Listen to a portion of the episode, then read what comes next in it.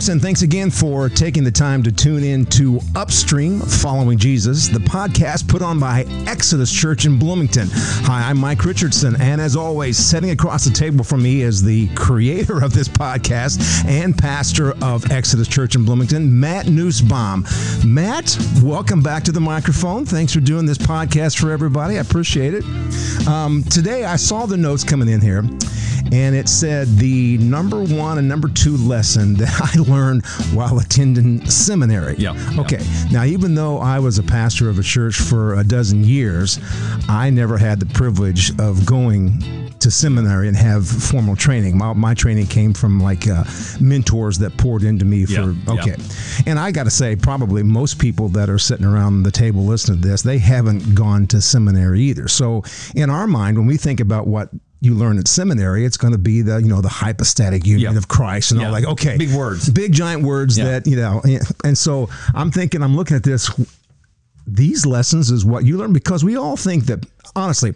People that are in ministry, pastors, Matt, you're perfect. Yeah, you don't have any problems. You don't you don't yell at your wife. Your Yeah. kids are perfect. Everything is great. And so there's no way that possibly you have the struggles that little old me has sitting Yeah. out here in the pew. Yeah, yeah, yeah. And especially in seminary, because where everybody walks around holy, we get this image of what seminary should be. Or we have the image about what pastors are like when they're really not that way. And exactly right. Yeah. So, but the testimony here that you're going to be giving, or this number one lesson, it's really powerful. It's it's um, going to be probably shocking to some.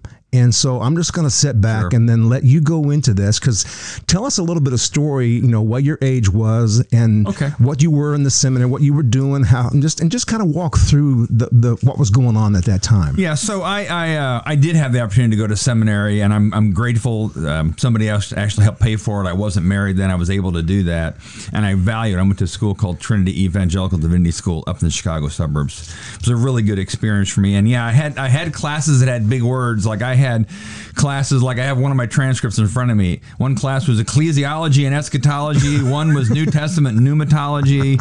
One was uh, psychology and theology. Then I had poetry and post-exilic history, hermeneutics, and you have all these big classes. and it's a three-year degree, at least where I went to school. It's Right. called a Master of Divinity, which I guess it means I know things about God that other people don't, which is not always true. but I had a lot of classes. Uh, had a, have a lot of books at home from those classes. kind of heavy books, heavy not even weight-wise, but also heavy just intellectually. So when I think about my three years in seminary, there are two primary things I learned most about God. In this podcast, I'm going to cover one of them. The second is going to be the next podcast will be a second one. But uh, let me just tell you the background of this particular uh, lesson I learned. But here's the lesson. Here's lesson number one I learned about Jesus in seminary, and that's this: Jesus is never finished with me. And you'll notice, Mike, I didn't use any big words, no No, theological not at all. But lesson number one that I learned in my three years at seminary, thousands of dollars of expenses. number one, Jesus never finished with me. And here's where that lesson came from. It had nothing to do with the class, nothing to do with the classroom. Nothing to do with the No, big fat. I didn't pay for books. this lesson. I didn't pay for this lesson. So here's here's Okay. what was going on. So I was in my second year of seminary, three year program, and uh, long story short, I had an uh, addiction issue with pornography going on. Okay. Um, just I won't get into how that happened, but during that time, and it was a dark time for me. You can imagine. Here I'm studying to be a pastor, but yet I couldn't shake this habit that I know was just dark for me. I, I was absolutely convinced God was disgusted with me. I was absolutely convinced that Satan was just having a whale of a good time about me. And so uh, this would have been in February of 1989.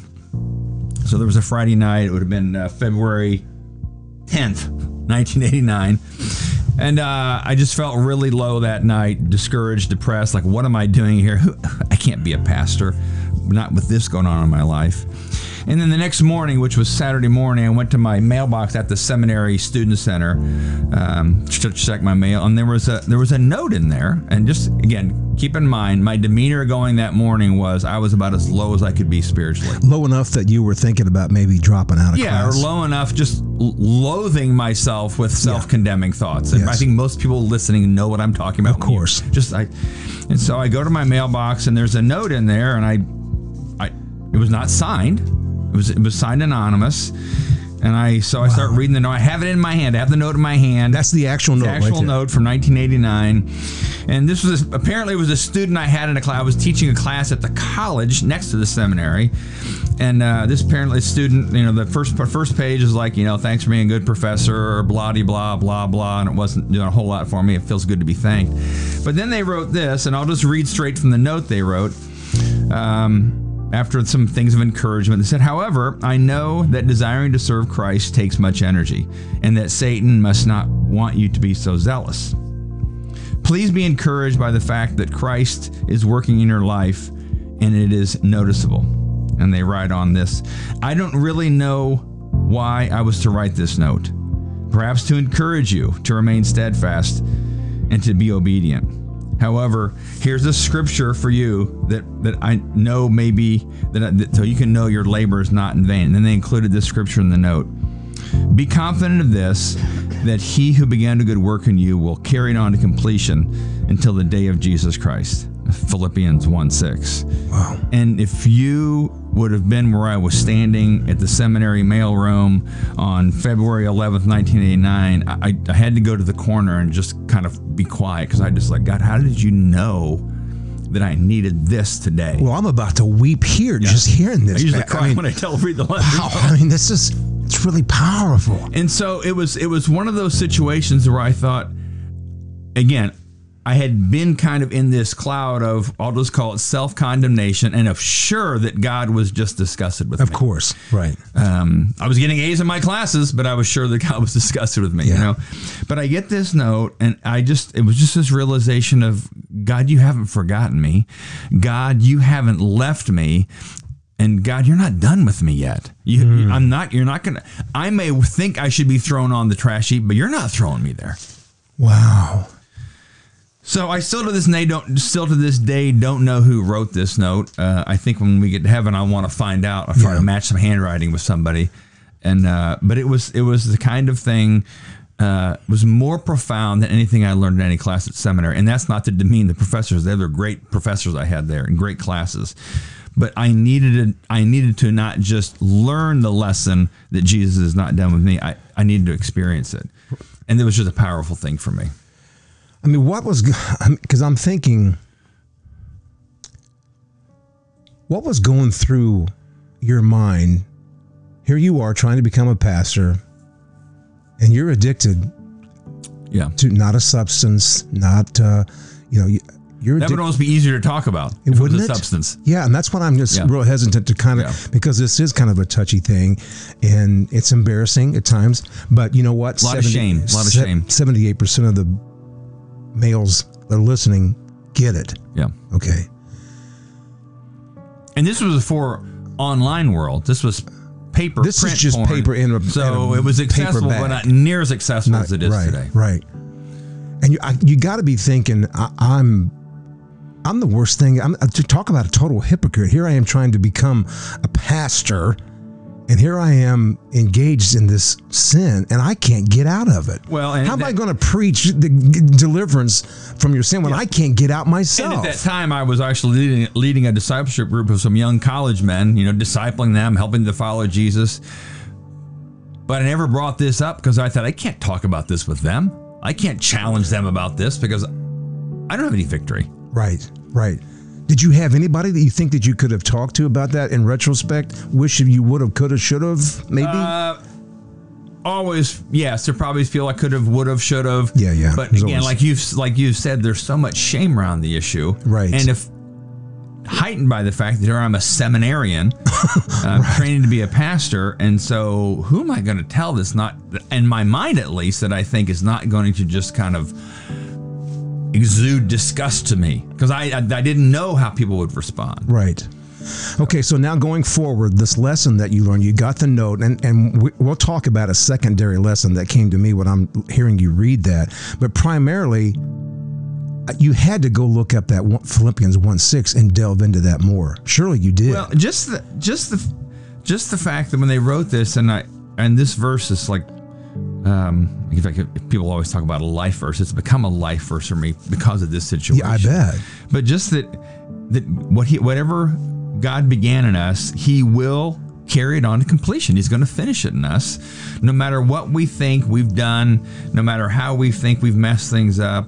Um, one of the things I say from people out of this is there is nothing you can do that can make Jesus stop loving you. Nothing we tend to think there's oh it's like well i have talked to Bill oh if you knew what I, I, one person actually said to me if you knew what kind of life I live you wouldn't even invite me to your church because I'm afraid the walls would cave in on you wow, oh, and yeah. I want to say to that person and I did say to that person there's nothing you do that make can make Jesus love you any but, less but at the time Matt when you say that to someone who has to look in the mirror every day Absolutely. and they see that and I guarantee you if someone would have told you that five minutes you know, post an episode that you know, yeah, yeah, okay, yeah, yeah, you wouldn't have believed it either. It was because of this note in a mailbox privately that no one face to face is talking to you. It was more powerful. Well, and and I'll say this too, just the, the sub lesson of this is living the Christian life is not a solo sport there was a That's person I, yes. who was involved and encouraging me that listened to the Holy Spirit that said something to me that I needed to hear. So,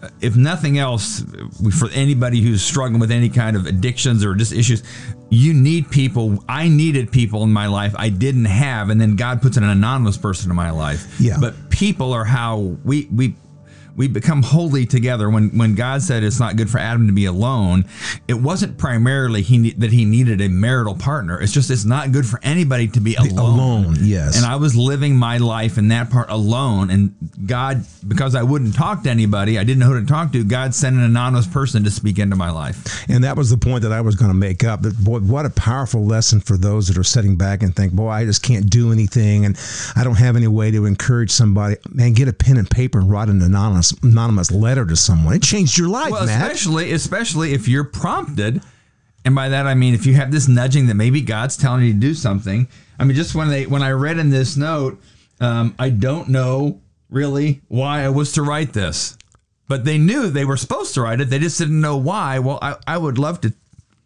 I would love to tell them now. Yeah. Yeah. I'd love to tell them now why they wrote it. Wow. Because I, I would not be, I know I wouldn't be Pastor Matt Nussbaum uh, today apart from, from this note.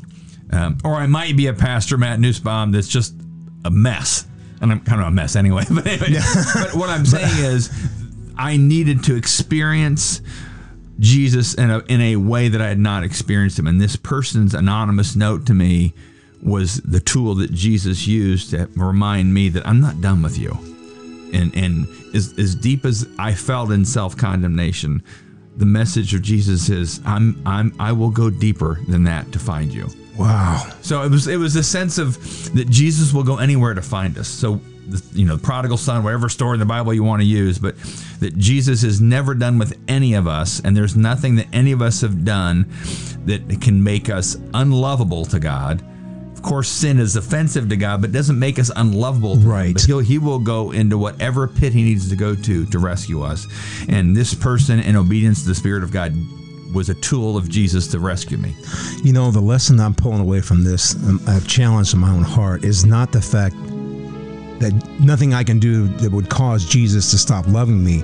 It's, man, it's the fact that someone stepped in or Like uh, what you said, well ago, if someone hadn't written that note, you might not have been Pastor. I Matt. might have dropped out of seminary. I, Matt, I think you might have. Yeah, yeah, I think the yeah. weight of that condemnation, the self-loathing, it would be enough to make you. I'm not going to do this. I can't do this or for the rest of my life. Or at least the weight of self-condemnation often takes you deeper into deeper into your yes, because it drives you deeper. And I'm the the lesson for me is, man, you don't know. You might be the hinge pin in somebody's life. That sounds a little bit melodramatic, but it's the truth. You're a living example right here. Yeah, it. You might be, and there's not pressure on anybody to say something you don't feel prompted to say, but you never know how to note of how when you feel prompted to encourage somebody or even ask somebody a question about what's going on in their life.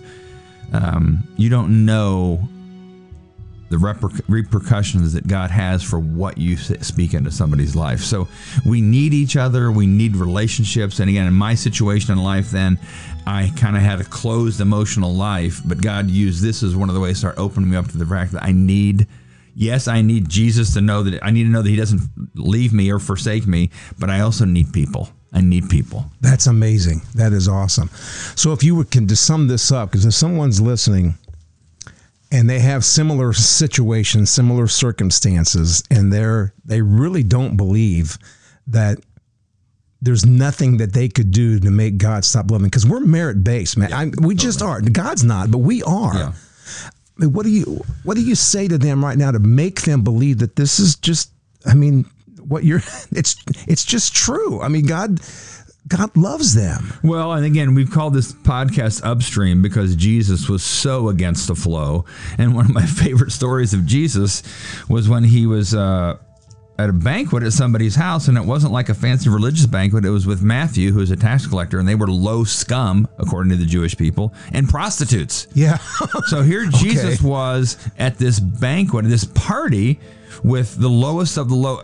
You talk about self condemnation. I'm guessing a lot of the tax collectors who were good, who were Jews but worked for the Romans, they probably were so self loathing and they got enough from other people outside of them that they didn't feel at all acceptable to God. And then, of course, the prostitutes. Why would they feel acceptable to God? But yet Jesus befriends them. He Yes. doesn't. He doesn't. He doesn't say it's okay what you're doing, but he befriends them, and his friendship is so powerful. We have to imagine some of those lives were changed, and we also have to imagine he didn't. He did not go around the table at those banquets. Pointing out to people, shaming people, and and and, Right. and beating them up because they knew they knew they were low and lost. Just like I knew I was low and lost. I didn't need somebody to throw the Bible at me and tell me, well, you know, that's a sin, don't you? Oh, duh. And I- Okay. yeah, of course. But and so we and and people often think, you know, I I'll get to church when I get my act cleaned up, but then you'll never come. And Right. and Right. we've got to get over this silly notion that the the church is some kind of a health club for people that are super in shape. It's a hospital for those of us who are broken. And and you need to find somebody to talk to. You need to be able to but we need we need those kind of relationships because that's how Jesus made us, and Jesus will find you, uh, and He may even find you like He found me through an through an anonymous person who wrote an anonymous note, incredibly timed by the Spirit of God. Right. Right. The timing is incredible. Um, so God knows what He's doing. God loves us. Uh, he's not finished with anybody, and there's nothing anybody can do that's going to separate you from the love of Christ. Paul even says that nothing we do separates us from the love of Christ. Well, takeaway from me on this is that you can't run too far from God. He loves you where you are. He's going to continue that work. I mean, even though sometimes we think there are little times in our life, Matt, where we don't see God working, we don't. No. But He's going to continue on with that. And then the real challenge to some of us that maybe you're a little older in the faith and maybe not have quite that same struggle as young people would Yeah. do. Man, what an encouragement we can be if we will just listen to the Holy Spirit and be obedient. Yes, yes. And if somebody does share, we don't respond with condemnation. We respond Exactly. with the mercy of Jesus in their life. Exactly. Wow. This has been a moving podcast, Matt. Thank you for opening up and sharing about this. Stay tuned for more to come. Uh, you've been listening to Upstream Following Jesus, the podcast put on by Exodus Church in Bloomington. Whew, man, this was great. There's going to be more later on, so stay tuned. We'll see you next time.